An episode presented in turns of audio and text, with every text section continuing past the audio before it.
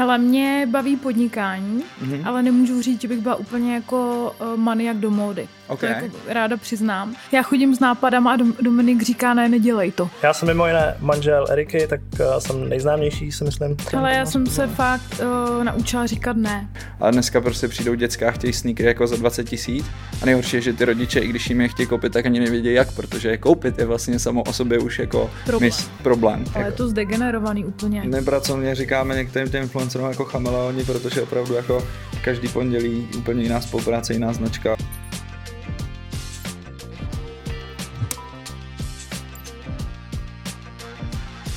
Tak, já vás zdravím u druhého dílu mýho podcastu, který se jmenuje Mike On a jsem moc rád, že tady dneska můžu přivítat Eriku a Dominika a protože bych je mohl asi klidně představit, protože znám jejich práci, tak ale nechám je se představit, protože je to lepší a začnu u dámy, protože dámy mají přednost a Eriko, řekni nám, čemu se dneska věnuješ, nebo kdo je Erika dnes? Ahoj, děkuji moc za pozvání. A já jsem teda Erika, jsem majitelka e-shopu Erika Fashion, jsem uh, možná trošku influencerka, a, ale spíš se cítím jako podnikatelka. Mm-hmm.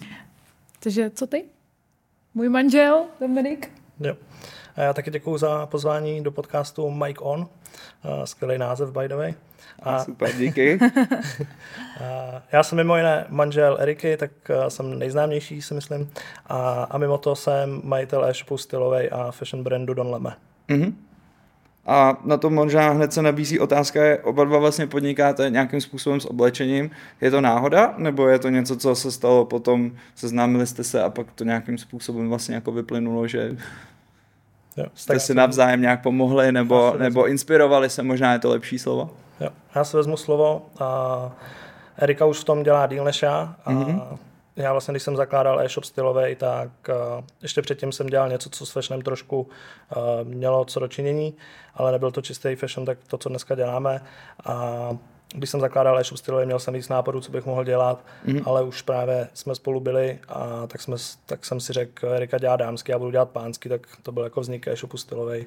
A, takže určitě to... Prostě nic geniálního v tom nebylo. Mě zrovna napadlo, že jakoby, vy nemáte děti ještě, že jo? Ne, ne, ne. A když si pořídíte děti, tak oni budou moc mít dětské oblečení, budete mít jako kompletně dámský, pánský, dětský. Ne, to možná ale, ale víš co, ono by to tak jako mohlo být, že možná ne dětský, jakože děti budou mít dětský, ale my budeme mít dětský.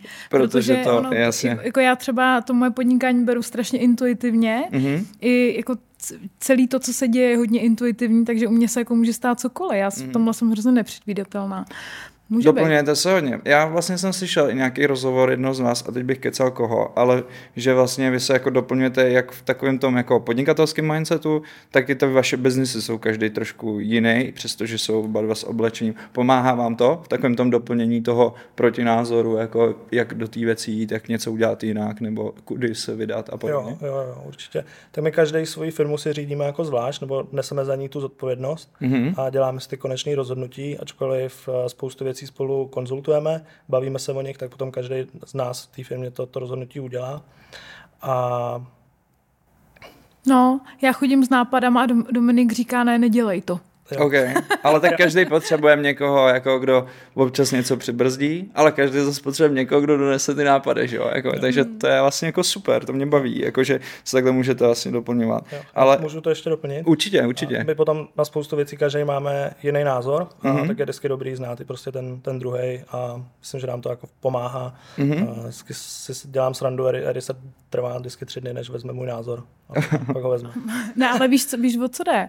Jde hlavně o to, že strašně moc málo lidí, když si potřebuješ s někým o něčem pohovořit, nebo mm-hmm. jako o tvým biznise hlavně, tak skoro nikdo do toho není tak zainteresovaný, aby ti fakt dal dobrou odpověď. Mm-hmm. Jo. Mhm. A ono ta odpověď nemusí být vždycky dobrá, jakože je dokonalá, ale jde o to, že ten člověk se nad tím fakt reálně zamyslí a to Dominik určitě dělá, já to dělám taky a to si myslím, že je jako hodně vzácný v tom, nebo to je ten největší benefit toho, když podnikáte v tom samém oboru. Mm-hmm. Že já neříkám, že když běžný člověk přijde domů a řekne manželce, hele, mně se stalo tohle, takže ta manželka mu neodpoví nebo se s ním nebude o tom bavit. Určitě jo, ale už jenom z principu ty věci, ona v tom nemůže být tak zainteresovaná, protože je, je úplně z jiného vesmíru, pracovního. Je to naprosto, jako jenom bych se po to podepsal, protože aniž bych podnikal s partnerkou, tak už jenom to, že žijete s někým, já v minulosti, kdo je z úplně jiného oboru, úplně s jinýma jako uh, pravidlama hry, tak je někdy těžký se potkat jako doma. Protože pamatuju se, jako, že když třeba děláte na nějaký vyšší pozici ve firmě, jste pod psychickým tlakem rozhodování a tak,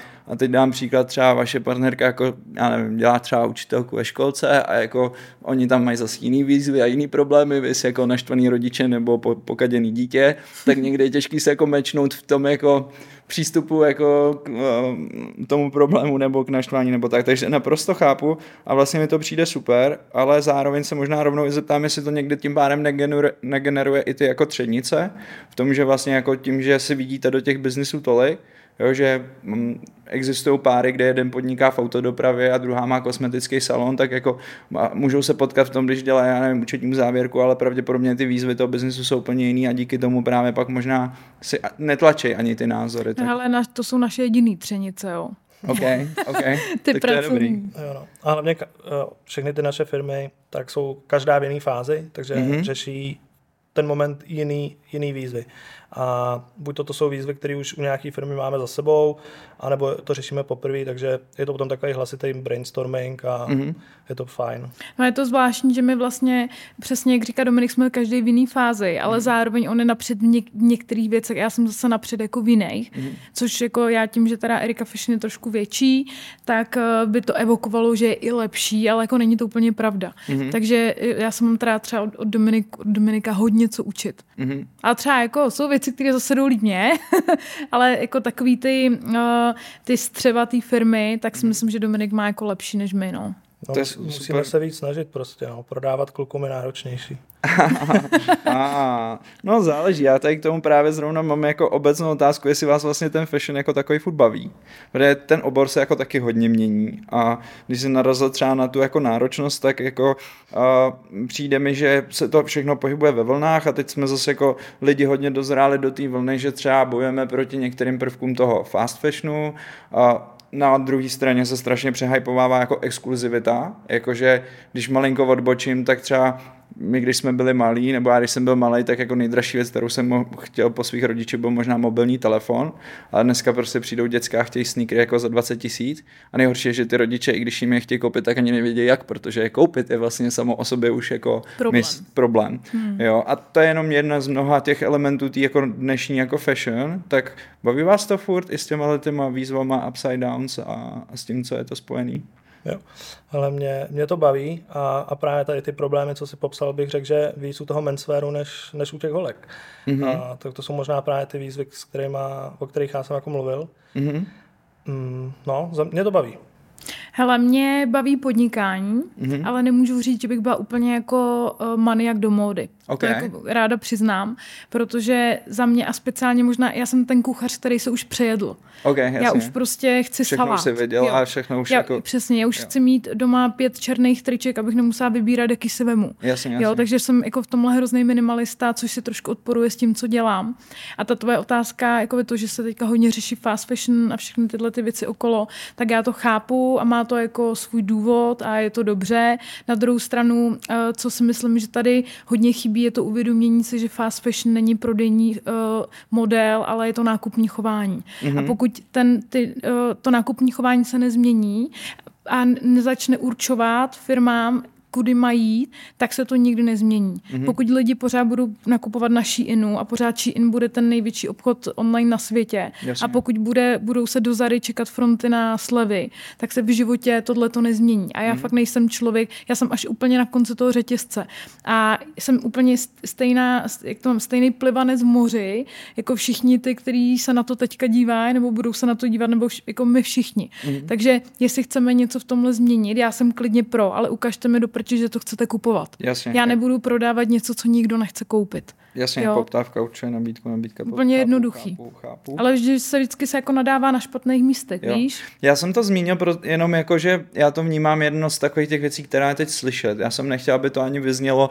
že mm, to je něco, co si myslím, že je problém, nebo s tím souhlasím. Já na to taky mám jako, já zase to, ne. jako nerozumím. Ale, ale mě mrzí, vnímám... se mě na to nikdy nikdo nezeptal a já se právě jsem toho využila, okay. jsi to řekl. Okay. Protože spousta lidí se mě na to jako bojí zeptat a myslí si, že to je pro mě nějaký ožehavý téma, ale jsem s ním hrozně rychle hotová. Mm-hmm. Protože za mě fast fashion je nákupní chování. Jo, jo, jo. A tak možná, když bych jenom na tohle ještě krátce navázal, tak pocitujete, ať na jedné straně toho podnikání, nebo i na té tvý Dominiku, eh, tlak od lidí, že chtějí víc řešit jako ty sustainable věci a teď jako další trend je, že já si koupím něco a kolikrát až jsem překvapený, když si začnu číst na cedulce, já třeba osobně až doma, protože potom jako nutně nejdu, že to bylo vyrobené z nějakých materiálů, které už jsou jako reusable, nebo si koupím boty a dozvím se, že část z nich vyrobil jako z plastu. Sociálno řeknu si jako fajn, ale tohle je taky mm, z toho, co si teď tady popsala i z logiky věci, oni to dělají, protože nějaký čas publika už to třeba i vyžaduje. Vnímáte to jako by třeba u těch svých jako e-shopů a značek, nebo myslíte, že to je něco, co třeba doplyne ještě? Hmm. Ale já to úplně moc nevnímám. Občas prostě se někdo jako ozve, ale já vnímám spíš jako ty naše zákazníky. A tohle to vlastně zákazníci nejsou, protože my jim to nenabízíme. Mm-hmm. Jo, a to, co ty říkáš u těch brandů, tak uh, za mě je to prostě takový jako držhubný, no, trošku. Okay. Když se podívám na, na HM a tak, tak oni prostě udělají uh, nějakou ekořadu, ale kolik to jako dělá procent v tom celém sortimentu, jestli jedno. Mm-hmm. Jo, a potom samozřejmě je to využívaný pro PR a tak dále. Tak, takže Jasně, takže to spíš vnímá, že ty, tyhle ty velké značky to mají, jak jsi to nazval, prostě jenom jako nějaký výkřik do tmy, ale dokud to není celý ten jako movement. Protože já vnímám, že existují i nějaký značky, kterým věřím, že to myslí jako vážně, ale nejsou to tyhle ty široký, jo. ale jsou to třeba značky typu, já nevím, Patagonie a hmm. níž, který mají nějaký jako vztah té přírodě už jako DNA té značky, takže i chápu třeba, proč to dělají, když jako mi Adidas třeba dá boty, které jsou z těch Eh, plastu sociálního, tak si řeknu jako fajn, ale mám tam ten pocit, že to je taky jako jedna z milionů věcí, jako, hmm. že to není jako jejich daily jako chleba. Moc, moc jich není, ale hlavně dost často je to fakt marketingová strategie hmm. a nejenom u, u, jako u fashionu, ale u spousty jiných značek, kdy prostě všichni blbnou s udržitelností, ale doopravdy to nemyslí skoro vážně nikdo. Jo. Hmm. A tam ještě jakoby taky další problém a to není jenom o tom kupovat něco, co je jako, já nevím, proč se řekne fast fashion, jak každý představí trošku něco jiného, ale jde i o to, jako kolik si toho ty lidi kupují. Teď my přece nenutíme ty lidi, aby skoupili patery šaty měsíčně. Jasně. Jo, já jo, taky si nekupuju patery šaty měsíčně. Je pravda, je pravda, že říká... Jsme, hmm. jo, zase jsme u toho nákupního chování, že prostě je dobře, tak asi by byl rozdíl, když by si šel do Zary a koupil si jedno triko měsíčně, hmm. než když si koupíš deset. Hmm. Jo, jo. jo. Takže tohle je takové jako reverzní pohled na tu věc, že lidi na to hodně koukají tak jako zdražte to, ať je to mega drahý, ať si to lidi nemůžou kupovat moc a tím zabráníme tomu chování, ale přitom jako z druhé strany je otázka, proč si to lidi kupují moc, no, když to nepotřebují. Je to stejný jako s masem. Dokud Chápu. prostě bude maso levný a nebude to pro lidi vzácný, tak pořád se bude dít to, že tady budou velkochovy. Jo? Jasně. To, prostě... pa, pak ti přijde ten Shein, že jo, a dá ti to prostě kilo masa za, za pár halířů, jo. Hmm. Hmm. A vlastně ty jenom zapláčeš, že to máš drahý. Hmm. Chápu, chápu. Když se jako posunu od, toho, od těch trendů v tom fashionu a přemýšlím se, vaše biznesy jsou primárně v e-commerce, přestože mám pocit, že už ty, Eriko, máš jakoby nějakou kamennou prodejnu nebo tak, tak jako gro toho biznesu je online v e-commerce. Je to něco, co od začátku bylo jasný? Kdy jste oba dva věděli, jako jestli začnu podnikat, tak to bude jako online a pak uvidíme, kam to bude Já dál. myslím, že jo, ne. Jo, jo, jo. jo. U mě jo. určitě. Já jsem teda těch obchodů i měla víc, těch kamenej. Okay. Měla jsem asi čtyři okay. a všechny jsem postupně pozavírala s tím, že se necháme tady jeden pražský mm-hmm. a máme ho vlastně jenom jako v rámci nějakých služby zákazníkovi. Mm-hmm. Ale že by to bylo jako nějaká vlajková loď, to ne. Je Jasně. to takový jako hezký Erika Fashion útočiště, jasně, jasně. ale, ale reálně jako v tom onlineu vidím mnohem větší potenciál, i co se týče růstu, i co se týče brandu, všeho, takže to, to, to je jasný. Pomohlo vám to jako v tom, že jste byli víc svobodní? Jako mohli jste díky tomu třeba víc cestovat a pracovat ze zahraničí, nebo, nebo je to o té škálovatelnosti? Tak my máme pět psů, že jo, takže my můžeme tak maximálně za Prahu, jo. OK, OK. ale pro mě, pro mě je to takové jako nesmysl jdu podnikat, proto abych měl víc času, jo, nebo já v té mm-hmm. fázi minimálně nej nejsem a, a dělám to jako od roku 2017, takže 5-6 mm-hmm. let. Mm-hmm. A pro mě podnikání je přesně opačně. Jako podnikání je mnohem méně času, než kdybych se šel někde zaměstnat. A kdybych chtěl cestovat, tak, tak fakt určitě budu někam pracovat. Jasně. Do práce, kterou můžu dělat remote a podnikání, to jako není. No. Takže Tím pádem vás to ale musí oba dva teda jako sakra bavit, ne? Protože jakoby jestli, nebo jestli tomu věnujete tolik času, nebo když vezmu teď ten tvůj přístup a použiju ho na vás oba, mm. tak to musí, musíte v tom mít teda i ty záchytné body, že vás to jako fakt baví, protože jinak byste tomu asi nevěnovali tolik. Tak no. já si myslím, že my oba trošku jako doufám, že to jednou třeba a že toho času bude víc. Okay. Takže že já osobně teda nevím jak ty, ale já žiju v takové jako naději, že jednou se stane to, že buď to, to bude totálně jako kompletně zdelegovaný, anebo mm. vyexitovaný s tím, mm. že prostě já už si budu moc teda užít ten svůj čas. Jasně. Možná už budu stará a se schlá, já nevím, ale prostě doufám, že se to jednou stane. No, jak to máš ty? Uh, no, já nevím ještě. Já k tomu jako přistupu a celkově skoro ke všemu uh, jako long term. Jasně. A, a řeším věci, řeším věci, věci takhle, takže uh, nevím, mě to jako baví, jak jsi říkal. A jsou samozřejmě momenty, kdy mě to nebaví, kdy prostě bych s tím skončil, ale vždycky, když se podívám jako zpětně, co jsem si jako zažil, tak mě to baví mm-hmm. a, a mám tam nějakou vizi, mám nějaký směr, mám nějaký cíl, mm-hmm. takže vím, vím, kam jdu a doufám, že jdu po, po správné cestě. No. OK, super. Hele a když teda máte vlastně ty e-shopy a jste je ten váš jako uh, to hlavní místo, ten e-commerce. Zažili jste teďka takovou tu jako covidovou vlnu, kdy všechno vyletělo nahoru a teď to postupně se, se jako vrací do nějakého standardu, protože třeba tady v České republice je to teďka k pocítění od těch firm, který jako mají core business e-commerce typu, já nevím, Alza, Mol a podobně. Některých se to dotklo do takové úrovně, že se spekuluje o tom, že třeba trošku jako zase bylo propouštět, protože ten covid je nahypoval do extrému. Na druhou stranu vy zase jako nejedete takovýhle úplně jako nevím, miliony, miliony objednávek jako denně, že jo, nebo, nebo týdně, takže dotklo se vás to tady tenhle ten jako covidí hype, nebo... Hele, my máme jednu hroznou výhodu. My jako děláme z hovna beach. Mm-hmm. To znamená, že my už od začátku jsme nastavení low cost a my jsme nikdy neměli velký oči v tom, že půjdeme a pronajmeme si uh, něco, co budeme potřebovat až za pět let. Tohle okay. my jsme nikdy neměli, jo. Takže já třeba, já svoje zaměstnance, já řeším zaměstnance, až ho fakt potřebuju. Mm-hmm. Takže já nedělám takový to, hele, za dva roky určitě budu miliardová firma, tak už si teďka najdu brutálního finančního ředitele, Jasně. který mě bude stát půl milionu měsíčně, tak tohle já vůbec nemám. Mm. Já, řeším, já to řeším ve chvíli, když to fakt potřebuju. Takže okay. U mě jako se tohle za stolik nestalo. Samozřejmě jsme vystřelili, mnohem, jsme na tom jako mnohem líp než dřív. Teďka přesně cítím to samé, co říkáš, že se to vrací do doby před covidem a beru jako požehnání to, že jsme my z toho covidu jako vyšli dobře mm-hmm. a uh, mám pocit, že začíná teďka jako doba stabilizace. Okay. A jsem s tím jako v pohodě. Mm-hmm. Super, OK. Já tam podobně, já tam mám asi podobnou křivku, kterou se jako popisoval. Já jediný, co si říkám, je, jestli to bylo tím covidem nebo naší dobrou prací. Ah, okay. obojí. A já si myslím, že právě obojí a mm, myslím, taky si myslím, že se to týká hlavně jako velkých firm, o kterých jsem mluvil, kde ten pík byl třeba daleko větší. Eh, my jsme tam jako neměli nějaký uh, stanásobky růstu. Jasně. Tak já si myslím, i v té fázi, které jako moje firmy jsou, tak, tak asi nás to jako pozitivně nějak jako ovlivnilo, ale nemyslím si, že na nějak zásadně. Oproti tomu si myslím minulý rok a makro, makroekonomická situace, ta si myslím, že nás negativně jako ovlivňuje. Mm-hmm.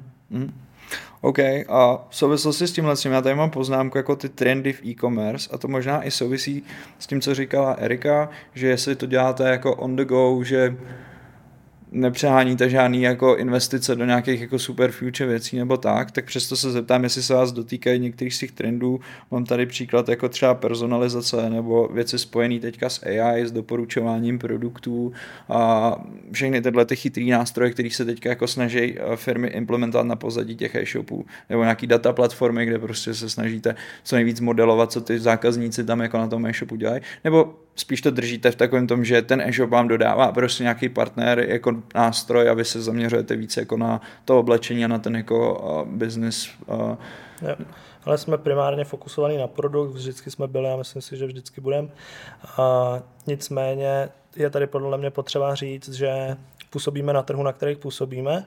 A Erika Československo, a moje firma Československo, Maďarsko, Rumunsko, takže východní trošku e, Evropa. Mm-hmm. Myslím, že minulý rok jsme vstupovali na západ a myslím, že tyhle ty otázky, tyhle trendy jsou spíš e, právě výzvy a otázky pro ten, pro ten, pro ten brand, s kterým jsme šli na západ. Mm-hmm. A tam by to dávalo daleko větší smysl, myslím si, nebo my to vidíme i potom, když bychom se dostali k tomu produktu, kde tom produktovém designu ty trendy tady taky nejsou tak rychle aplikovatelný, mm. nebo je tady strašně malá cílovka, která by to dokázala vlastně ocenit. ohodnotit a ocenit. Okay. A na tom západě je to samozřejmě úplně jinak, a, takže potom i to směrování těch té firmy nebo toho, toho brandu prostě jde a trošku poslouchá toho zákazníka, takže hmm, my to ale... tolik řekli, že jsme trošku jako konzervativnější v tomhle, mm-hmm. ale je to prostě tím, že si uvědomujeme tu pozici, uvědomujeme si, co si můžeme dovolit. A kolik za to můžeme utrácet, tak, protože tyhle ty všechny věci samozřejmě jsou peníze, je to investice. Každá investice by se měla vrátit a tady na těch trzích si úplně nejsem jistý, jestli by se začala někdy vracet. Ale já ani jako nechci být trendsetter v tomhle okay. směru, protože je to drahý, učíš, u, učíš vlastně ty lidi na to a mm. bude z toho benefitovat někdo jiný. Já si mm. počkám, až, až to až někdo to zavede. Jakoby, Přesně, až tu cestičku, cestičku pardon, někdo vyšlape a já klidně potom se jako napojím, protože jo. tohle stejně se nemění ze dne na den. Stejně ze dne na den, na den se nestane, že AI půjde a prostě změní kompletní, nevím, třeba e-commerce zrovna. Mm-hmm. Jo, to se stejně nestane. Takže já si myslím, že to jako postupně budeme všechno vylepšovat, až se dostaneme zase do nějaký úrovni, eh, do, do úrovně, ve které jsme třeba teďka oproti těm velkým. Takže to bude, si myslím, hodně postupně jako organický. Mm zvládáte si povídat se svýma zákazníky, jakože když působíte na těchto těch trzích, co nám jsou jako blízko, zvládáte si s nima povídat jako i napřímo, to znamená, že um, dostáváte se jako do situací, kde jste schopný jako face to face s některýma vašima zákazníky, minus vaši kamarádi, se pobavit o tom, hele, jako dělám to dobře, najdeš na tom e-shopu ty věci, jako co chceš. Ale my to pořád monitorujeme, nebo teda mm-hmm. mluvím za sebe, ale my máme pořád jako hodně, hodně blízko k nějaký zpětný vazbě, ať mm-hmm. už je mhm. to na e-shopu, ať je to, že lidi nám píšou na naše sociální sítě, anebo i potkáme, já mám ten obchod, občas tam ukážu, jo, mm. takže jako, ale, ale zase pravda je, že už se to nedá, uh, nedá se ta zpětná vazba tak strašně jako absorbo, absorbovat uh, individuálně. Jako hmm, takže spíš nějaká data analytika, koukáš jako na jo. celkový čísla a na kvantitu. Prostě, jako ano, jasně. prostě nemůžeš vzít paní Novákovou a poslechnout jí, když ona si myslí, že bys měl změnit celý e-shop. Jo, prostě jo, nejde jo, to. Kvůli tomu, že si to myslí jedna paní Nováková nebo tři paní Novákový, to zase jako nejde. No. Rozumím. Ale jo, snažíme se jako na to koukat, mít na tím očko. Jo, jo, super. Jo, já to mám podobně, jak využíváme nástroje jako v onlineu a potom takhle face to face. Já se snažím, když vidím nějakého našeho zákazníka, co má oblečení od nás, když mám, když mám čas, tak ho oslovím, ptám se na nějaké takové otázky. A, takže to mě jako zajímá a tenhle týden posílali jsme takový průzkum mezi, mezi naše zákazníky mm-hmm. a tam se jich ptáme na otázky, které jsme se vytipovali a, a vlastně sledujeme tam každou odpověď. Tak mm-hmm. je to těžké se dostat jako k tomu feedbacku. A hlavně u Don Lame se to řeší hodně, věď? Mm-hmm. protože je to vlastně značka, kterou se vytváříme sami, nebo mm-hmm. respektive Dominik a tam si myslím, že je hodně důležitý jako jít tvarovat podle těch zákazníků mm-hmm. a fakt jako ty zákazníky poslouchat. Což jako Erika Fashion to není ten případ, protože my tam máme jako malý procento, třeba 10% věcí, které se vyrábí vyrábíme sami, ale zbytek eh, je už hotový výrobek, který my potom prodáváme Jasně. zákazníkům. Ale jsem rád, že jsi zmínila ten jako customer-centrický přístup a chápu, jakoby, že u tebe je víc v té kvantitě, protože máte hodně brandů a je to o tom, jak se používá třeba ten e-shop, jak si mezi nimi jako najdeš to, co hledáš a tak. U tebe to je opravdu klidně i na úrovni každého toho produktu, protože ty ty produkty jako vytváříš a můžeš ovlivnit to, jak vypadají nebo jak fungují a tak. Super. A ještě mě tady u toho napadá hodně jakoby rezonovalo e-commerce světem jako AR a VR. Do jisté míry furt se o tom mluví. U VR se hodně mluvilo o tom, že si někde nadáš braille a objeví se jako v uměle vytvořeném storu ono to částečně nahradí nějaký e-shop. U AR se zase řeší, jestli třeba u oblečení nebo kosmetiky jsi schopný to promítat těm lidem třeba na sebe nebo tak. Já osobně jsem to furt, jako, furt to zažívám v nějakých hypech, že o tom někdo mluví, ale ještě jsem nenarazil nikde na nějaký jako fakt best case, že to tam běží. Máte nějakou zkušenost, že jste to třeba někde viděli u nějakých e-shopů, který sledujete a říkali jste si, ale jako je to ončo nebo je to... Ja. Ale pro mě tady ta věc, já jsem si koupil VR Braille, mm-hmm. Oculus, když to vyšlo dvojky, tak jsem si to hned koupil, používal jsem to 14 dní a od té doby jsem to nevydal ze šuplíku, a nevím, jak to na trhu dlouho rok, rok a půl. Mm-hmm. Takže takový trend, chybí mi tam prostě ta reálná využitelnost. A potom, jestli jsem to někde viděl a kde mi to přijde třeba dobrý, tak uh, jsou dioptrický nebo i sluneční braille, kde jsem to mm-hmm. u mhm. těch obchodů viděl, že si tam naskenuješ prostě ten obličej a ukážeš si tam ty braille. Mm-hmm. To mi přijde dobrý. A pak jsem viděl virtuální jakoby obchodáky, to mi zatím přijde jako nesmysl. Nebo okay. i virtuálně se pohybovat eh, ve virtuálním obchodě a tam se jako vybírat to oblečení, zatím mi to přijde jako blbost. Jasně. Vidím jako... Držíte, jasně, hmm. držíte to v tom reálném světě a v tom reálném užití. OK. A... Ještě, můžu, ještě jsem si všiml mm-hmm. boty, takhle jsem si ještě nějaký zkoušel, ale taky není to ono prostě, no. No ono i s nástupem všech těch různých metaverzů, jako těch uměle vytvořených světů, některé ty značky, které mají jako hodně peněz, tak testovali to, že tam vytvářejí ty jako virtuální story, kde jsou ty virtuální věci. Minule, když jsem tady měl vlastně Petra Máru, jak jsme se i bavili o tom, jak se snaží propojovat virtuální předměty se skutečnýma, že on si koupí něco někde jako, jako NFT a k tomu prostě dostane skutečnou věc ve fyzickém světě a podobně. Mě spíš zajímalo u těch vyloženě e-commerce projektů, jestli jste narazili na něco, kdo jste si říkali, oh, wow, tyjo, tak to je hustý, tohle to nás třeba příštích třech letech potká, nebo to zatím vnímáte právě tak, že to jsou takové jako drobné jako zkoušky, které ještě moc nefungují. Jo. Ještě vidím využití v marketingu a na sociálních sítích, že? kdy jsme už byli svědky spoustu filtrů, kde mm-hmm. na sebe něco prostě máš a má to samozřejmě brandové jako dosah, takže Jasný. tam jako v marketingu určitě jo. To jsem narazil na moje oblíbený téma, to je social media, který vám vlastně oběma je blízký, hlavně teda Erice, protože vlastně na social media poměrně jako výrazně působíš, jako tvoříš tam dost kontentu, tak možná, když se vrátím jako k tomu e-commerceu, co vám nejvíc funguje jako podpora těch vašich jako projektů na e-commerce? Jaká, jaká sociální síť nebo jaký kanál? Instagram. ne, my jsme teďka dělali ten průzkum, že tak já už koukám na průběžné výsledky a tam máme mm-hmm. právě otázku, kde se zákazníci poprvé o nás dozvěděli. Mm-hmm. Instagram je na prvním místě. Okay. Čerstvý, čerstvá informace. OK. To by taky funguje. Ne? Já si myslím, že jo, teda já to nesleduju takhle v čase jako ty, mm-hmm. ale myslím si, nebo já jako, myslím si, že jo, podle posledních informací. Hm. OK. A když se podíváme třeba na to téma TikToku, což je takový jako, nechci říkat o, druhý Instagram, ale je to nějaký jako do jistý míry konkurent Instagramu v některých oblastech, v něčem úplně jiný, v něčem je tam podobenství.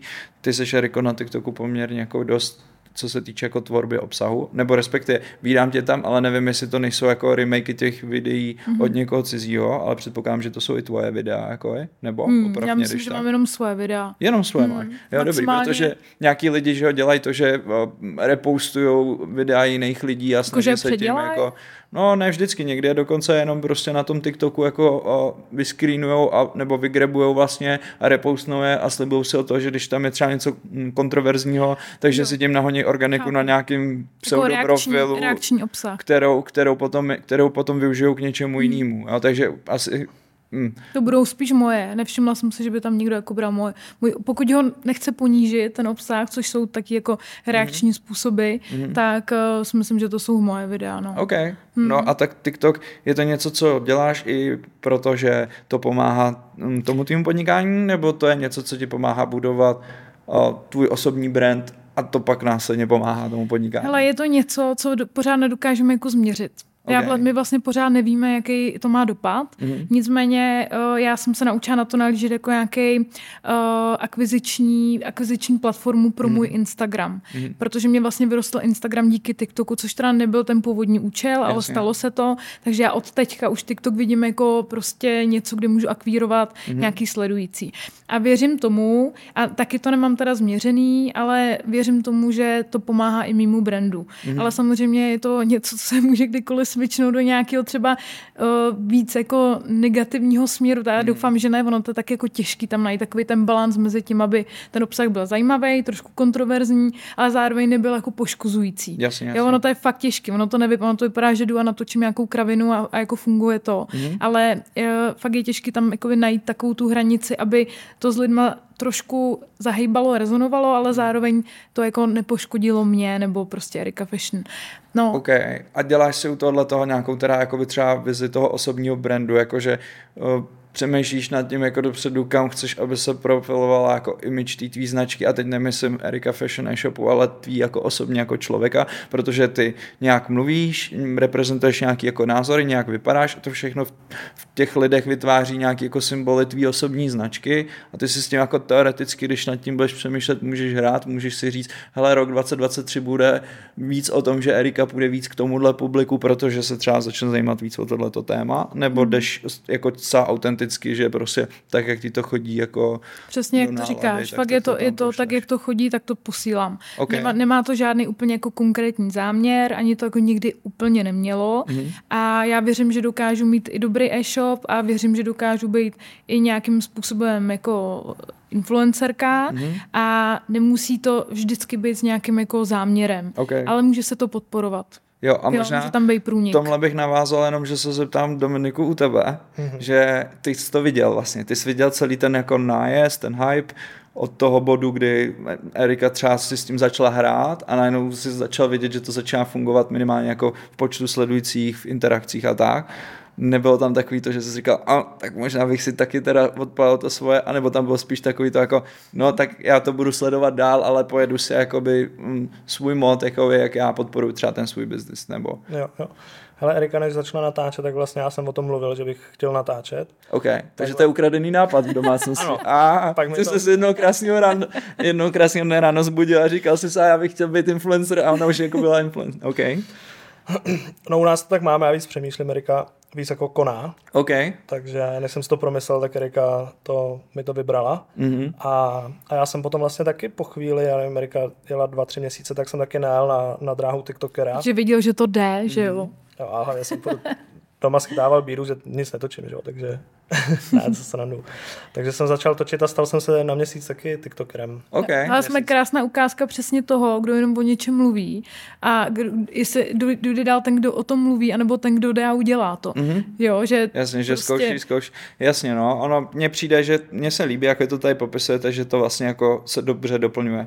Že vlastně jako v určitý momenty to sehrává vždycky něco a něco, ale je pravda, že tady u, zrovna u toho socialu a u tvorby kontentu pro široký publikum lidí mi přijde, že nejde nad tím vlastně moc tolik přemýšlet, protože ta rychlost je neuvěřitelná. Jakože já jsem taky víc jako dumavý týpek a rád bych si všechno víc jako promýšlel, ale vnímám tam, že jako toho se tam děje tolik a je tak strašně těžký trefit, jako co je ta věc, co ty lidi teďka jako třeba baví a zajímá, že je skoro lepší jako jet a tvořit. Je být v trendu a prostě to no. pouštět ven a vlastně je tam větší pravděpodobnost, že se trefíš. Jo, jo, jo. jo. No a moje TikToková kariéra, já jsem měl měsíc, najel jsem na systém, co Erika, takže tři videa denně. Mm-hmm. Jsem udělal asi 80 videí za ten měsíc, nabral jsem 20 tisíc fanoušků, takže eh, ta, kari- ta kariéra byla pro mě úspěšná, ale já jsem se tam jako jsem si to vyhodnotila, není to prostě nic pro mě. OK. Takže... A v čem to spočívá, to nic pro tebe? Jako, ne, vadí to, ti to, se přetahovat s komentářema, nebo vadí ti ta kvantita, nebo vadí ti jakoby hledání těch tém? Co je, mě zajímá spíš, co je ten jo. jakoby... Ale tak já jsem na, začal na TikToku, jak říkala Erika, je to prostě akviziční kanál dneska, jak okay. si získat prostě nějakou pozici, nebo kde začít. Na Instagramu je to těžký, na YouTube těžký, mm-hmm. na tom TikToku se furt začít dá i dneska si myslím, ale to, co si říkal, mě vadí jako ty trendy a vlastně i to, co Erika říkala, že hledá balans mezi tím, co ty lidi zajímá, jak ty se chceš profilovat, co chceš říkat, tak mě tohle to prostě vadilo a a vlastně na těch videích mě prostě vadilo, že to nejsem já, že spoustu videí potom už jsem dělal uh, spíš pro ty diváky a pro ty čísla, než Jasně. to, co vlastně jsem chtěl jako říkat. A to mi vlastně vadilo. Potom jsem tam dal prostě, nebo já jsem tam dal video, který mi přišlo dobrý, bylo to ze zkušenosti, bylo to prostě hodnotově jako podle mě dobrý, ale vlastně ty lidi to neocení. A čísla, pak, jasně. pak nedostaneš views. No, takže tam vlastně hledáš tady ten balans a to jsem řekl, prostě toho se nechci zúčastnit. A myslím si, že i co se týká jako podnikatelů, kteří takhle jdou z kůží na trh, může jim to jako i dlouhodobě uškodit. Jo, jo, jo, a proto já jsem jakoby narážel možná na tu osobní značku a o, o to jako uvědomování si toho, jaký to může mít dopad, že to může pomoct a uškodit, je super, že jste na to narazili i vy. Jasně, no, i vlastně obzvlášť s nějakýma těma kontroverzníma tématama ve chvíli, kdy vy začínáte se profilovat názorově, tak ty lidi jako s nás se s nima jako nepohodnete, než když se profilujete jenom jako značka třeba oblečení. Že? Značka oblečení nemá názor na to, jestli se, já nevím, prostě mm, má vyhrát volby ten a ten, značka obleč, jo, pokud nejste teda Nike nebo nějak, ono totiž ještě ironie celý týhle tý naší jako diskuze v tom, že jsou značky, které se o to jako snaží, říkají tomu jako humanizing the brand a snaží se jako vytvářet dojem, že se chová jako člověk, ale často značky, které jsou nejvíc jako uh, v tomhle módu, human, jako že jsou humanizovaný, jsou humanizovaný skrz někoho, kdo za tou značkou stojí. Typicky, když řeknu Tesla, tak všichni si představíte Elona Muska a jaký je a v čem je bizár a v čem je chytrý a bla, bla, bla mm. a má to nějak spojený s tou značkou a asi je to pravděpodobně něco, co se děje teďka u tvýho publika, že si spojuju jako Erika Fashion s tebou, s tvýma názorama a může to přinést něco a někde to může být samozřejmě rizikový. No ale myslím. zase třeba, když já shodnotím to své publikum, který mám já, mm-hmm. tak musím říct sem, že jsme si řekli, že politika no go, neboj, mm-hmm. to hodně po povrchu, tak jsem se dělala takový průzkum mezi, svýma, mezi svým publikem a zjistila jsem, že já tam ani nemám komu ten svůj názor tlačit, protože všichni mají stejné jako já. OK. V 90%. Jako na lodi, no, že je to tvůj... Okay. Jo, že mě prostě sledují jenom lidi, jenom lidi, kteří vidí ten svět fakt podobnou optikou. Mm-hmm. Takže... Mm, Což je jako ve, ve finále značka ideál, protože vlastně jako můžete spolu ve spoustě věcech souznít. Relevantní a... publikum prostě. Jo, jo, jo, jo, to je super. A když vlastně jako člověk má takovýhle třeba zásahy, jako máš ty, sama jste říkala, že jsi vlastně de facto už influencerka, protože máš influence na nějaký okolí lidí, a stává se ti, že tě třeba osloví nějaká jiná značka nebo jiná firma, chce se na něčem jako domluvit a ty teď jako jdeš do toho, do, tý, do toho rozhodování, jestli jako povodejít od toho svého biznesu a, a, pomáhat někomu jinému s tím biznesem? Ale já jsem se fakt uh, naučila říkat ne okay. teďka za poslední rok, protože těch příležitostí v uvozovkách, těch šancí a spolupráce je tolik, že já vím, že eh, pokud já bych do toho zabředla, tak budu dělat furt pro cizí. Mm-hmm. A já nechci. Okay. A taky se z toho nechce jako zbláznit. Takže, takže jo, chodí hodně různých, ať už menších, ale i občas třeba nějaký větší spolupráce mm-hmm. a jako na nic jsem nekejvla do dneška. Jo, jo. Hmm. Dominiku, myslíš si, že jakýkoliv influencer marketing funguje? Jakýkoliv? Jakýkoliv, to znamená, kdykoliv půjdu a dám člověku na stůl takhle peníze a řeknu, ty teď běž a strašně vychvaluju, jako, když to přeháním skláně, víš, ale jakoby bez nějakého jako rozmyslu těch koncepcí a takového toho, co stojí za těma propracovanýma spoluprácema, uh, máš pocit, že to jako funguje?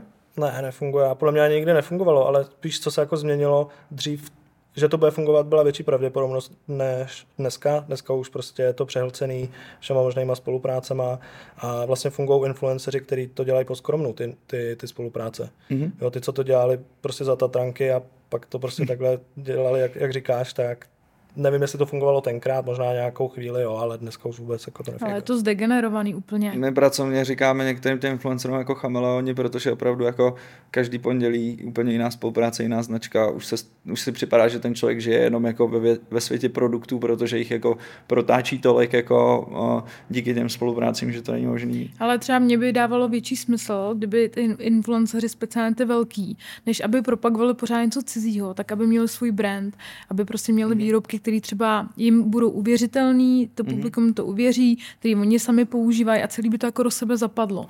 Mně vlastně přijde jako nonsens to, že máš influencera, který má x stovek tisíc sledujících a on uh, jeden týden propaguje tenhle prací prášek, druhý týden propaguje zase jiný prací Chápu. prášek. Jo, jakože vlastně ty lidi už mají na to fakt slepotu. Jo. Oni tím pro, projedou ty storíčka a všechno, kde je reklama, jenom prokliknou. Takže vlastně je to tak jako prázdný prostě prázdný, jak, já nevím, jak to mám já, nazvat. Já chápu, co myslíš. A peníze hlavně, že jo, proto to ty influencery No jde o peníze, ale my ale... na to koukáme teďka z pohledu firm. My, my se asi bavíme o tom, jestli jako je to dobrý jako pro firmy ten influencer marketing. Chápu? Jo, jo, jo, ale i zároveň jsem narážel na ty věci, co tady oba dva popisujete a to je jako, že jeho kvalita šla podle mě dolů. Souvisí to i s tím, že se jako no, strašně to rozšířilo, roztrhl se s tím pytel. My to vlastně vidíme, že všechny ty firmy zvyšují ty budgety na ty, na ty influencery, takže se do nich leje vlastně víc a víc peněz, na druhé straně jich je víc a víc a vlastně jako kvalita toho, jak to dělat, aby to bylo uvěřitelné a podobně, prostě šla jako dolů, že mě zajímal váš názor, je zajímavý, že právě říkáš, že ti dává smysl, aby měli svoji značku, protože takový ty jako, někteří se o to snaží a někteří to vlastně dělají i dobře, ať už mají merch, nebo pak nějaký svůj produkt typu vymvojený influencerce, co má svůj parfém a podobně. Na druhou stranu vy dva obavíte, jak je těžký vybudovat svoji značku, že jo? No to je jako, dobře, že... protože to je filtr na debily. No jasně, jo, ale že možná to je odpověď, proč jako každý influencer nemá jakoby tu svoji značku, že přestože má ten zásah, víš, tak jako možná to, že je influencer ještě neznamená, že má jako skilly na to vybudovat nějaký svůj jako produkt nebo něco. Ale jestli ho ty lidi přeci sledujou mm-hmm. a fakt jsou to stovky tisíc lidí, tak tam ta síla je jenom ten člověk to neumí využít a ne, hmm. ne, nevidí ty možnosti a nevidí ten prostor. A to je další filtr. Jo, hele, ty filtry tam prostě jsou, já neříkám, nemůžu hmm. mít všichni všechno, já jenom, já, můj, můj pohled je takový, že ideální influencer, který dokáže zaujmout takovýhle obrovský publikum, tak by měl si vyrobit něco, co je jeho, co je unikátní. Ne, já nemyslím merch, jo, teďka hmm. jenom nesnáš, já nemám moc ráda merče, protože to je něco, co někdo vytvořil. Prodáváš oblečení navíc, ano, Jo, prostě něco, co je tvoje. Jasně a ty lidi ti to uvěří a fakt to s tebou jako bude zžitý. To je podle mě jako ideální věc, ale samozřejmě už to zase ne, z toho nebudou žít firmy tím pádem, jo. Takže jo, je tam ten model, že firmy propagují své produkty přes influencery, ale za mě zase ty, když se zase z pohledu influencera, já si umím představit, že ty si vybuduješ publikum a pak vytvoříš pro to publikum přímo produkt, mm-hmm. který ví, že tam prodáš, který ví, že jim se bude líbit, který ti uvěří, protože vidí, že x let ho používáš a pak mi to celý dává smysl. Jo.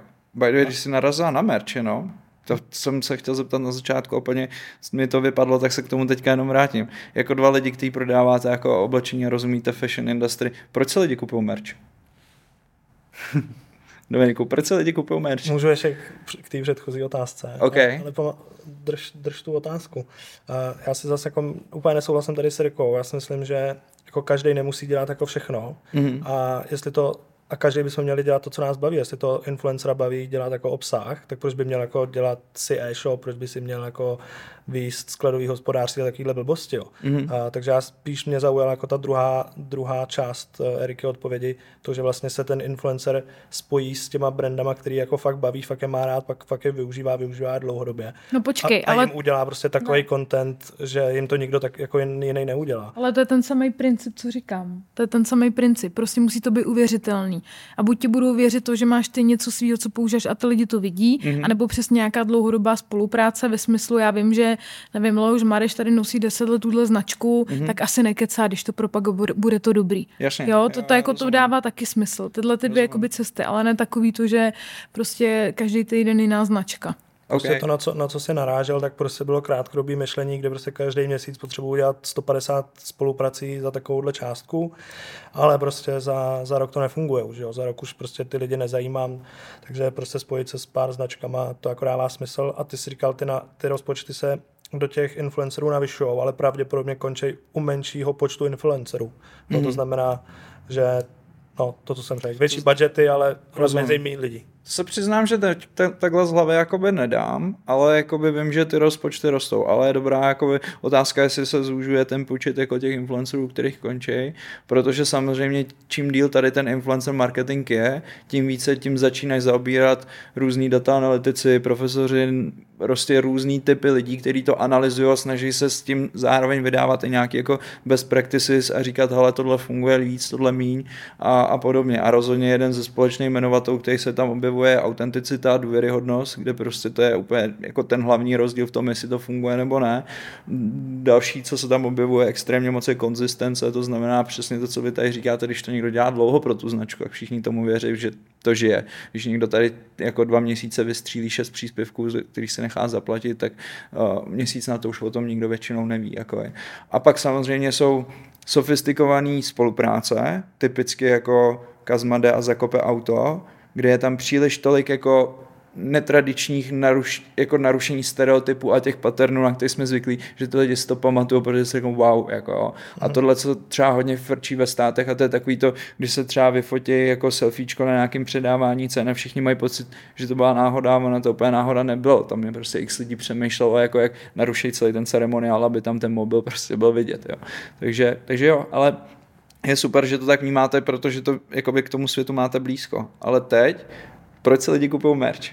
Proč? Uh, protože moje zkušenost s merchem je taková, že málo který merch je kvalitní. Jako všichni víme, že většina těch merchů jsou prostě firmy, které se na to zaměřují, ne vždycky úplně se řeší kvalita tak, hlavní je prostě potisk, nějaká jako symbolika spojená, nevím, s influencerem, s muzikantem a podobně. A tak asi to je i podpora toho umělce, s myslím z velké části. A je to takový to, že každý chce někam patřit. Mm-hmm. Takže když ty vytvoříš jako umělec kolem sebe nějakou auru dobrou, nějaký, mm-hmm. nějakou svoji kulturu, image a ty lidi k tobě chtějí patřit, chtějí k tobě patřit i na venek, chtějí, aby to všichni viděli, že ty mm-hmm. k mhm. tomu patříš. Takže mi to jako smysl dává, ale ty merče uh, podle mě jsou dost často přesně něco, co už jako hotový, jaký polotovar, ten se prostě dobranduje a nazdar. Ne. Ale jako jde o to taky, jaký to má cíl, mm-hmm. ten merch, jako opravdu chceš mít, eh, ty, ale o, o cílovku. Ty máš cílovku, dejme tomu, že budu repér, tak budu mít cílovku, nevím, od 13 do 25, no tak asi si jim neprodám miknu za 3 tisíce. A Jasně. neocení asi tu kvalitu, jo. Takže tam těch jako věcí, jak to dělá, proč se to tak dělá, jako víc, no. Ale spíš asi řekni o tom merči ty, viď? Jo. Ale můj názor je vlastně, když to hodně zjednoduším, tak merch je vlastně všechno. To, že mám Journey na sobě, tak pro mě je to tako, taky merch. Okay. To, jak ty pokládáš tu otázku, tam vidím problém v tom, že ty influenceři, interpreti dělají nekvalitní věc. Proto to jako se snažíme rozlišovat. Mm-hmm. Ale to, že si koupím Journey, tak je to z toho důvodu, že chci k něčemu patřit. To, co říká Erika, chci prostě vyjadřovat, co mám rád, Mm-hmm. Chci oslovovat lidi, kteří to mají rád, kteří se v tom vyznají a tak dále. To stejný ten meč, koupím tohohle rapera, tak prostě dávám najevo, že jo. s ním jako souzním, mám rád jeho hudbu a chci se třeba dostat do networku lidí, kteří to mají taky.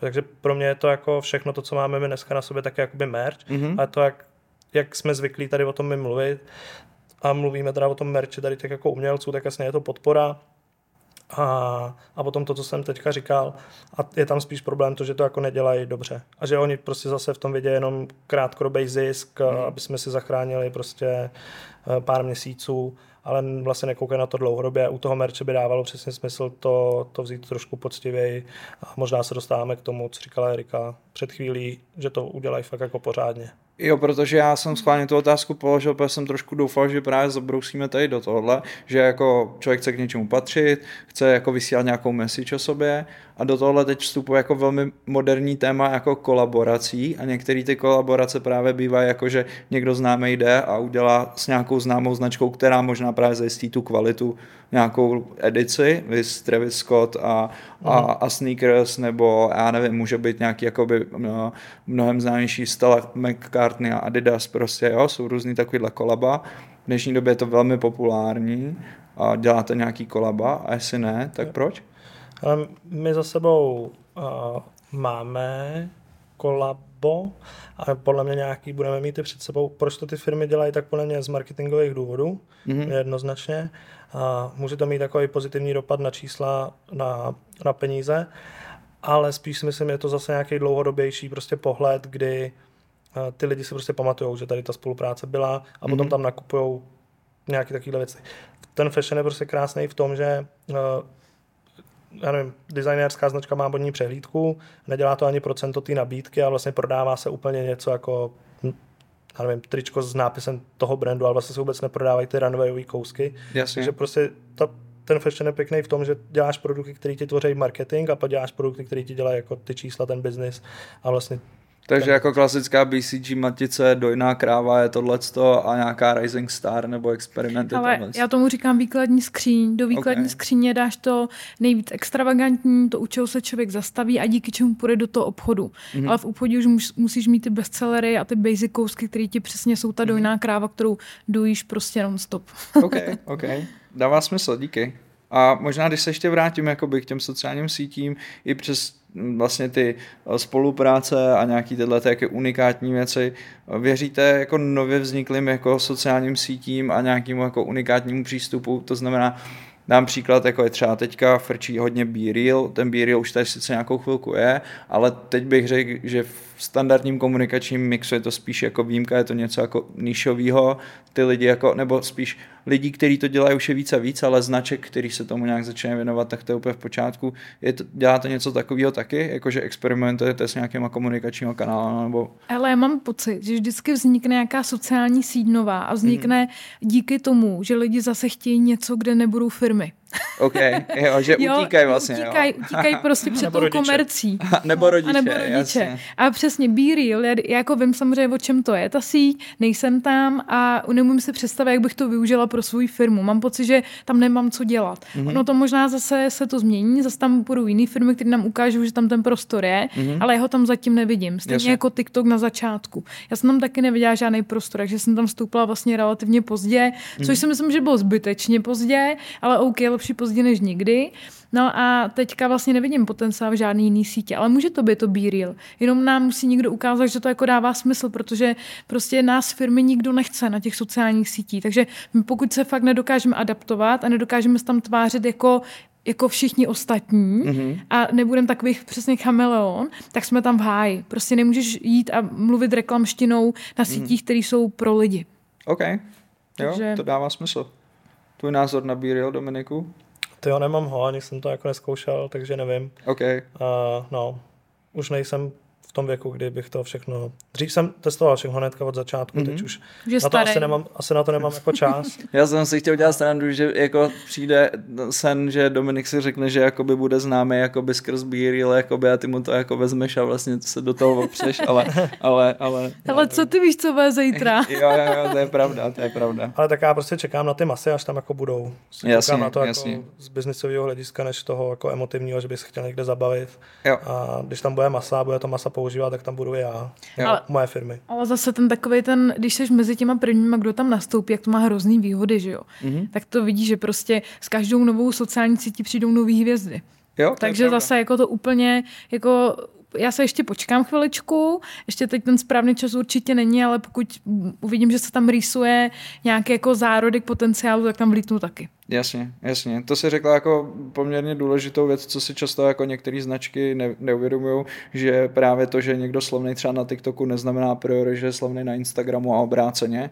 Právě tím, že ty sociální sítě nejsou úplně stejné. A to samý platí třeba právě pro ty, jako řekněme, míň provaření typu, já tady mám po poznámkách třeba Twitch, který je extrémně populární.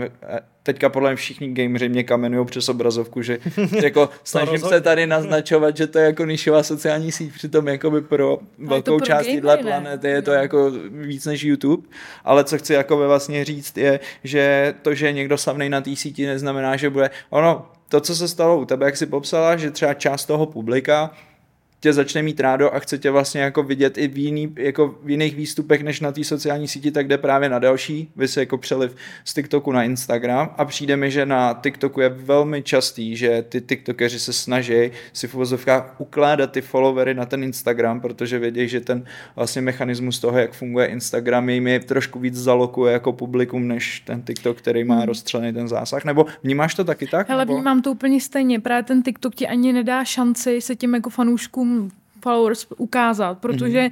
vlastně tam je úplně jedno, kolik máš sledující. Ty ten Mhm. algoritmus prostě stejně tě nepustí, nebo on tě neukáže těm tvým sledujícím, když nemáš dobrý video. Mhm. Takže je to, mě to přijde úplně jako zbytečný. Ty prostě fakt nutně potřebuješ akvírovat dynam. A no, jo, no, Jo. prostě jo. No a tam teď si narazila možná i na to, že když se jako věnuješ fanouškům, tak jestli stojí za to teda vytvořit um, nějaký jako paywall nebo něco, kam ty úplně nejvěrnější posuneš a tam se jim jako věnuješ ještě víc. Jakože vnímám to, že je obrovský trend, že lidi, kteří mají nějaký publikum, tak teď odlévají jako core toho publika ty srdcaře na Hero Hero, dříve prostě Patreon, a některý OnlyFans, ale o tom se budeme bavit asi jinde a jinde, ale, ale v, v těch normálních kontentech jakoby rozhodně ten třeba Hero Hero je teďka extrémně populární. Jaký na to Hele, máte já to mám v plánu určitě, protože problém eh, toho mýho obsahu, já, hele, já určitě nedělám nějaký jako brutálně edukativní obsah. Ani nemůžu. Kdybych ho dělala, tak se na to nikdo nebude dívat. Mm. Ale možná to ani třeba nemám kapacitu, to jako přiznávám. Jsou mnohem chytřejší lidi než já, ale bohužel chytrý lidi chtějí poslouchat jenom chytrý lidi. Mm. Jo, takže tohle je hrozně jako těžký. Jako mluvit tou... Na, spousta chytrých lidí, které já ráda sleduju, tak i pro mě je to třeba komplikovaný obsah. Mhm. Mm-hmm. A je hrozně uh, málo kdo umí jít a zjednodušit to tak, aby to bylo zkousnutelný pro velkou masu Jasně. lidí. Já si myslím, že já ten talent nějakým způsobem mám, Mhm. mm-hmm. ale problém je ten, že uh, já mm, občas, když udělám něco jako přesně, jak říkal Dominik, hodnotnějšího, co mám pocit, že by mohlo mít, Mhm. mm-hmm. jakože větší dopad na podnikatele, tak to nikdo neocení a to video se k nikomu nedostane, protože už, už je jako mimo ten mainstream Mhm. trošku. Mm-hmm. A, uh, a když to video dám ven na ty své sociální sítě, vys TikTok, Instagram, mm-hmm. tak tam uh, schytám bídu, Jasně. že je to úplně debilní, že je to takový a makový a co to jsem vůbec spolu, že to nikoho nezajímá, že přece nemůžou všichni podnikat. Takže si právě se teďka pohrám s myšlenkou, že bych to dala za paywall, s tím, že by tam uh, jsme budovali nějakou komunitu, s tím, že by tam byli lidi, kteří ty informace opravdu chtějí a nebylo by to takzvaný, teď to řeknu hnusně házení perel sviním, Jo. protože to jako se bohužel občas děje, jo. Jo, jo. Takže Možná to... mě to dává smysl. Mně to, to, co jsi řekla, mi dává naprosto smysl a přijde mi to vlastně jako takový fair filtr pro obě dvě strany a v souvislosti s tím mě napadá, že se zeptám Dominiku tebe, jestli ty jako z druhé strany máš takhle někoho, koho sleduješ na Hero Hero nebo Patreonu nebo nějaký takovýhle platformě, kde se dostáváš jako k special obsahu, řekněme, za nějaký peníze. Jo. Ale OnlyFans ne, jo. To. Na to jsem se radši neptal. Hele, spolu Hero jste Hero přijeli a doufám, že spolu odjedete. Hele, mám tam nově, mám tam nově Petra Máru, takže sleduju, sleduju, co dělá. A, takže to jsem se založil Hero Hero, ale já mám teďka jako problém takový, že mám pocit, že jsem přeinformovaný, že těch informací je mm-hmm. strašně moc, takže se tomu trošku začínám jako stranit. Mm-hmm. Poslouchám, jako furt poslouchám podcasty, ale dřív to bylo daleko víc. Uh, videí prostě edukativní. Dřív jich bylo daleko méně navíc, tak viď? Hmm. Zdravím všechny, co na to koukají a moc děkuju, že našli prostor pro další podcast v řadě podcastů.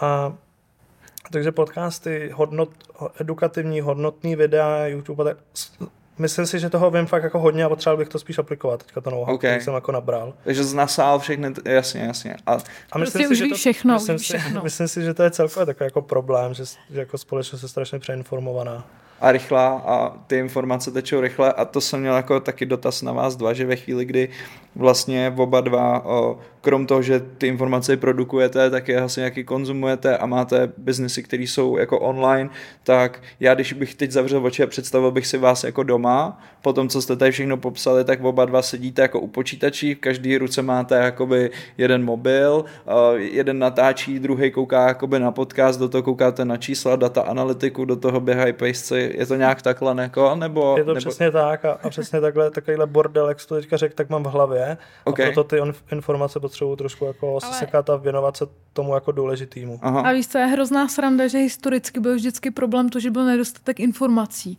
Mm-hmm. Teďka najednou problém, že těch informací je moc, ale lidi neumí filtrovat. A to mm-hmm. si myslím, že jakoby, nebo já to vnímám teďka jako svůj takový cíl, že já potřebuji si ty informace filtrovat mm-hmm. a myslím si, že obecně by to mělo být ve všeobecném zájmu. Ať, ať už je to, dobře, že tady trošku jako sklouznu, tak ať už jsou to třeba i problém dezinformací nebo čehokoliv. Prostě problémy je všeho všude moc, i edukativního. Proto teďka uh, se děje i to, že lidi, co se nezaplatí, tak toho se neváží. Hmm. Protože všechno, co já říkám, nebo co říká kdokoliv jiný, někde po internetu, volně dostupného zadarmo, tak ty lidi to je dostupný a oni to stejně si to nevezmou k srdci, protože za to neplatí. Ale potom vezmeš tu samou informaci, dáš za paywall a najednou to pro lidi má obrovskou hodnotu. Hmm. Jo, to, to, takhle prostě to funguje dneska. Je docela zajímavý tím pán proměnom, že ještě furt frčej teda takový to jako motivační uh, už ne, podle mě. Ne, už ne. Takový ty už eventy, kde někdo stojí na té stage a bubnuje si do hrudníku a učí jako lidi Street, vydělat první, mili, první miliardu, jakoby,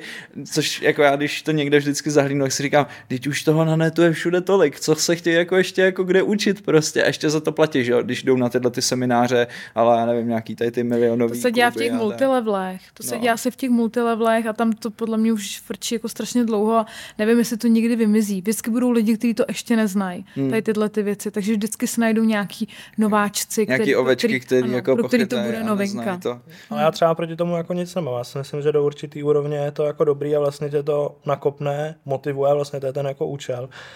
Já kde vidím problém je ten, že ty lidi v tom ležejí strašně dlouho a vlastně mm. si neřeknou, to, co si říkám teďka s těma informacemi jako z toho, jsem namotivovaný, jdu jako něco dělat, jdu to převést do praxe a vlastně oni se v tom jako furt udržují, furt se jako motivují, ale vlastně na co, jakože se na obě dva jdou spát a zase motivují, na obě dva jdou spát. Jo. A hlavně Erika, jak říkala s těma informacemi, dřív byla doba, že jsme si informace hledali eh, na tom internetu jako všechno. Dneska k tobě jdou sami. Dneska ty informace si hledají tebe, že jo? Mm-hmm. A ještě po, pozor, ještě teda ten algoritmus tě doručuje, což je mm-hmm. strašně nebezpečné. No, říkám, informace si, si hledají tebe vlastně, mm-hmm. jo.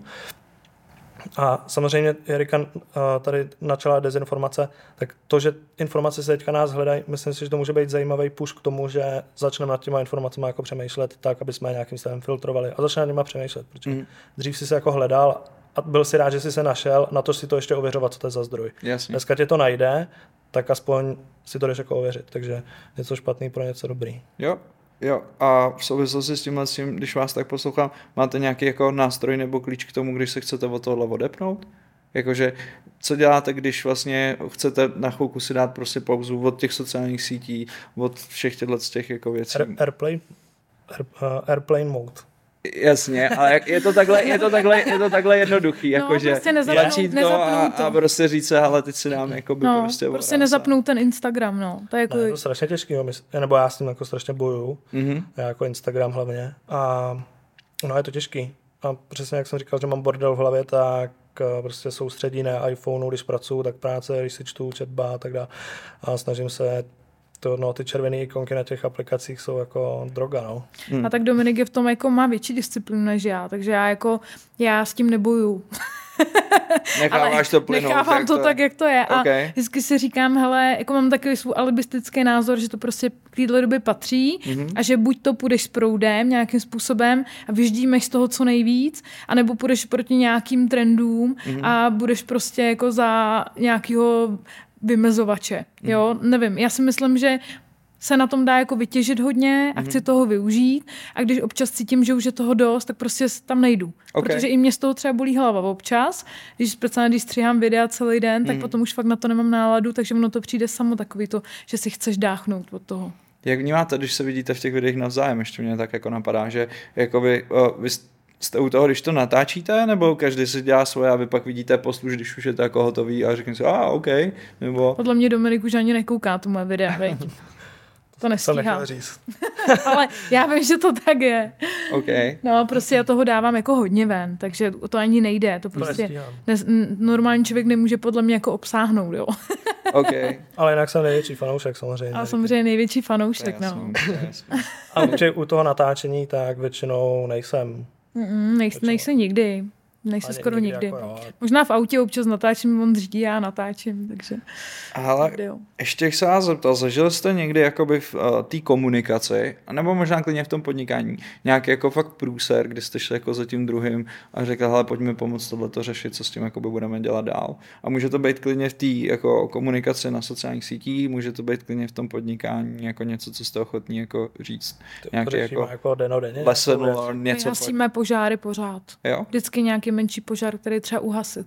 Teď se jako úplně nespomenu, víš, to je problém, že ty, když jedeš jako v nějakém módu takhle a občas to takhle jako vyskočí, ta mhm. křivka, mm. tak jako jsou to nějaký. Ale my už jedeme jako, že prostě jak ti problémů je hodně, tak ty jsi furt tady nikde Jasně. a ono už máš z toho totální, už, už je to jako monotónní. Okay. Takže pro nás jako, tak pro nás ten, ten stres a ty problémy je vlastně komfortní zóna. Okay. Takže já se ani nedokážu vzpomenout, co, co jako za sračku no, jsme řešili před jako týdnem. Zvyklý, že? Tak jako zvyklý, nám se vlastně furt něco jako děje, mm-hmm. nebo ne přímo nám jako osobně, ale v té firmě prostě furt vlastně něco řešíš, takže vlastně už ani neřešíš, co jako, nebo řešíš, co jsou jako větší a menší průstry, ale nedáváš tomu takovou váhu, prostě to vyřešíš a, a jdeš dál, protože víš, že máš před sebou jako nějaký jako problém, ale a čím občas větší... se s někým jako bavím a oni, hele, jeden den jsem píknul kolo do toho tamhle to, tamhle to, a ty si říkáš, co Konec světa dál, prostě, jo. pojďme prožít říkám, hele, to, prostě každý den mám prostě takovýhle. Jasně, no. A, a prostě jako vyřeším a jdu dál a nehraju se v tom, jako neřeším, jaký jsme a problém včera řešili. tomu, co popisujete, říká jako power couple, že jako odbavujete hodně jakoby věcí biznisových eh, současně, protože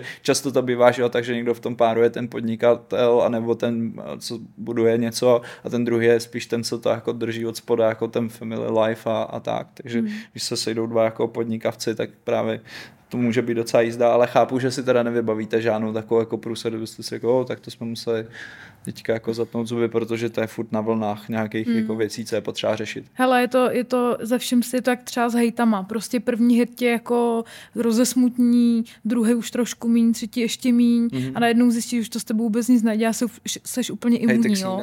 no, koberu. přesně, hejty koberu, přesně.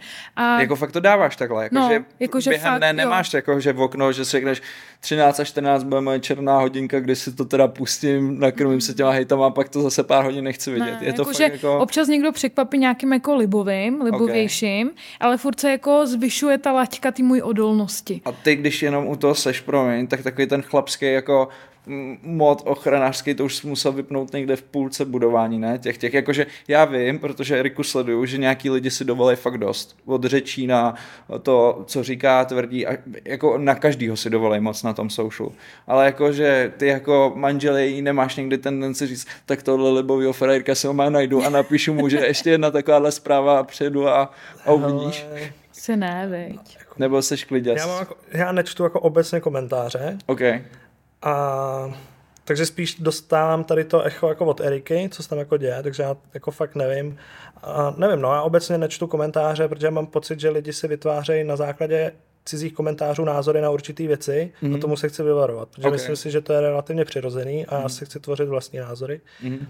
To není úplně příklad u Eriky, že u manželky, a, ale prostě nečtu vůbec. Vyhýbáš se prostě ty bubliny těch reakcí na ty videa, Jo, aby jo, tě to jo. zbytečně... Jak jak- občas Erika přijde a řekne, hele, napsal tam tohle, tak někdy je to funny a někdy si říkám, jako, no, tak si zanadáváme společně. Ale stejně tě to jako nějak tvaruje. To Jasně. úplně nechci lhát, že ne. Jakože i když jsem imunní docela, ještě nejsem imunní úplně, Mhm. mm-hmm. tak když náhodou jako chytnu třeba z toho splín, tak se jdu podívat do komentáře Kim Kardashian, řeknu, hele, můj největší vzor a má tam taky hejty, takže dobrý.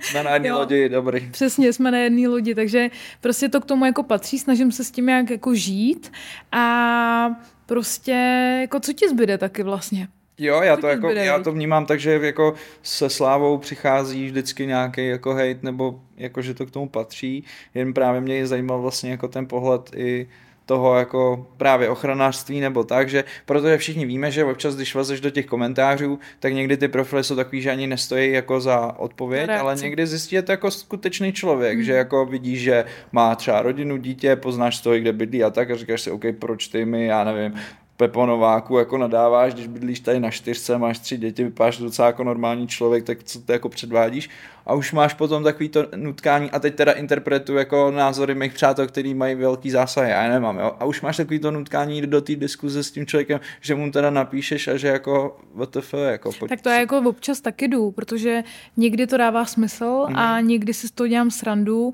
Na druhou stranu pro mě je důležitá jedna myšlenka, kterou vždycky jako aplikuju. Jdu se podívat na toho člověka, když mě to jako trošku zasáhne, jdu se podívat na toho člověka, kouknu Mhm. se, jak žije a řeknu si, Chtěla bych být na místě toho člověka, Mhm. chci žít jako žije on. Já neříkám špatně, dobře, jenom jako chci být tam, kde on je. Řeknu, Mhm. A musím říct, v 99,9% jsem si řekla, že ne. Ok. Takže tím pádem já nebudu jako brát prostě zpětnou vazbu od člověka, který není tam, kde já bych chtěla Jasně, být. jasně. Nedává mi to smysl. Jasně. Jo, protože těch jako zpětných vazeb, i negativních, i pozitivně, je tak strašně moc, že prostě buď to fakt člověk bude, ale to je zase ten filtr. Zase Hmm. je to filtr. Když uh, přijde někdo a řekne, hele, Eri, to je super, jak natáčíš ty videa, bych chtěla taky, jenže já natočila dvě a já jsem ty komentáře nedala. Já říkám, hele, v pohodě, to je filtr. Prostě bude úspěšný jenom ten, kdo to zvládne. Jasně. Takže nezvládla to OK, nevadí, bude úspěšný někdo jiný, kdo se s tím popere. To je, jako, je to úplně ve všem, tohleto. Prostě vždycky, a je to dobře, že tam nějaký to síto je. OK. Beru Když to jako síto. Jo, jo, jo, jo, chápu. Přijde mi to vlastně jako Souhlasím, vlastně. Není to pro každýho, Není že to jo? pro Já s tím mám jako zkušenost, že jo, z mý TikTokové kariéry. tak tam té toxicity taky jako bylo dost. A vlastně I za to jako relativně, já, já, pro mě, Jo, já jsem jo. to nesledoval, ale z toho, jak jsi to popsal, jak to byla chvíle, že jo? Jo, byl to měsíc, jo. ale za měsíc 20 tisíc lidí jako podle mě není špatný výkon. OK. Takže těch komentářů tam byly prostě stovky podle mě za, za celý ten měsíc. A, ale celkově prostě ta TikTok platforma pro mě je to jako toxic platforma Mhm. a já nejsem jako uživatel TikToku, ani jsem nikdy nebyl. To byl taky jeden z důvodů, proč jsem nevydržel to tvořit, protože nevěřím na to, že když nekonzumuješ, tak, tak můžeš tvořit. Jasně, jo. A já prostě za poslední měsíce tam mám pár minut jako strávených na TikToku. A za mě je to fakt jako toxic prostě, totálně, no. Takže mě to třeba vadilo. OK, OK.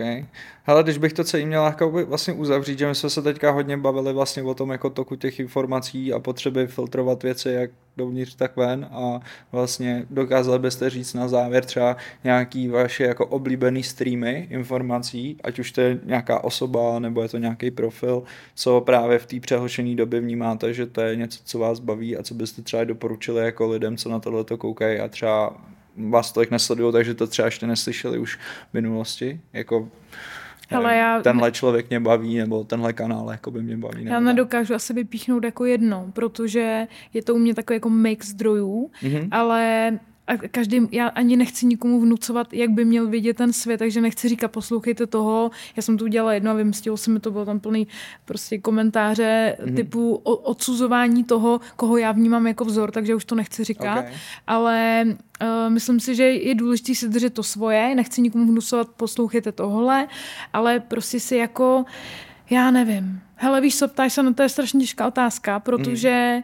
Na to nikdo nemá návod, jak, jak udělat to, aby si mohl aby si dokázal filtrovat relevantně informace, protože tam jde o to, že ti ovlivňuje tolik věcí a věmů okolo, mm. že já vlastně nevím, jak se stane, že člověk jako se zacyklí v nějakém, v nějakém špatném informačním jako toku. Nevím, jak se to stane. Je, to, je tam strašně moc věcí, které ti ovlivňují lidi, který máš okolo sebe, nejenom to, co posloucháš. K čemu ti budeš? Budeš poslouchat ty nejlepší lidi a nejchytřejší, mm. když stejně kolem sebe budeš mít kretény. Jo, jasně, jako Jo. že těch vstupuje několik tomu. Jo, jako myslím rozumím. si, že na to neexistuje jako návod a Ok. myslím si, že to je mozaika jako strašně moc věcí. Takže spíš, ať si každý najde to, co ho jako baví a to... No, jako, ale že- hlavně si dohledávat jako fakt zdroje a ne prostě věřit všemu, co Jasně. nějaká tetka někde řekne. Jasně. To si Máš myslím, teda že... někoho oblíbenýho? Já nechci to říkat. Já mám totiž podobnou- já- Dominiku, pomohl jsi. Možná ještě chvíli a... Já jsem za to dostala bídu a já na to už nemám nervy, nechci to říkat. Ale kdo mě sleduje na Instagramu, sledujte mě na Instagramu, tam to dávám často. OK. No, já mám podobnou odpověď, já se taky zabávám a věřím na to, že prostě toho obsahu kvalitního je strašně moc a, a člověk si to prostě musí vyzobávat, no. OK. Musí si vyzobávat a, A, ono a nezapomínal bych na čas, ale- knížky, ty jsou za mě jako top totálně. Knížky top, Jo. přesně. Jo, jo, jo. Kdo nečetl Bohatý chudý táta a jak získávat přátelé působit na lidi, jako by nebyl. jo. To je starter pack Prostě starter pack. eh, Knížka má totiž libový filtr, když na vás navážu. Knížka má libový filtr, to jsem se bavil s kamarádem, co teďka vydává knížku. Vydat knížku je fakt pain. To není, nechci teda schazovat natočení videa nebo natočení podcastu, ale jakoby vydat, vydat, ale vydat knížku jako stojí docela dost úsilí a vlastně řekl bych, že to je docela dobrý filtr toho, že někdo musí jako si s tím dát tu práci a pak jako vlastně prodat knížku taky stojí docela dost Já nevím, ale třeba Agáta Hanichová taky vydala knížku. Jo, a právě. prodala jí hodně. Ale chci říct, že je i Jednu strašně minimálně. odpadu To mezi Soukup. Soukup to dával podle mě k receptům, ale na to si ježiš, doufám. Ne, jako nechci být zlá, ale jenom jako, že spousta lidí vydal, vydali knížku, nebo, Okay, nebo to někomu moje třeba zadali. představa, že knížky líp jakoby filtrujou než social media, není pravda.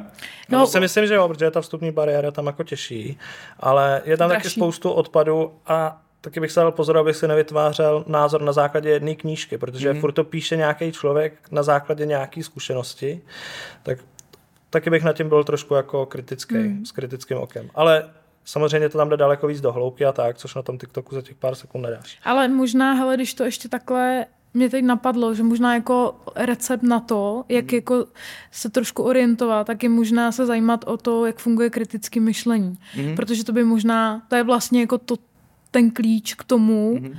jak si získat ty nejlepší informace a jak se je vyhodnocovat. Jo. Prostě spochybňovat sám své názory, to je to nejlepší, co můžeš asi udělat. Jo. Což je a taky mimochodem jako obrovská výzva. Jo. Někdo, většinou se radši potvrzujeme, než spochybňujeme své názory. Jasně, to je jeden z con- confirmation Pro mě je bias, to se to těžký. jmenuje. Hmm. Je to jako behaviorální psychologie docela známý jev, že lidi se radši stvrzují ve své pravdě, než hledají jako opak. Takže, ale jo, rozhodně kritické myšlení je něco, co rezonuje teď obecně všema tématama, že jo, od pandemie až přes politiku a podobně, takže jsem rád, že, že jsi to tady vytáhla. Ještě, ještě k těm zdrojům, Aha, a, no, teď jsem zapomněl, takže nic. to nevadí, to A nevadí. ještě za, za na to To je podle mě známka toho, že byste měli přijít ještě někdy a můžeme jakoby navázat. Ne, hele, já vám oběma moc děkuju za super pokec upřímnej, za spoustu zajímavých témat, který jsme se mohli dotknout, za to, že jste dorazili, za to, že s váma jakoby takováhle fajn nálada, protože já nevím, jestli to ta kamera dokáže předat, ale tady byla fakt jako fajn nálada.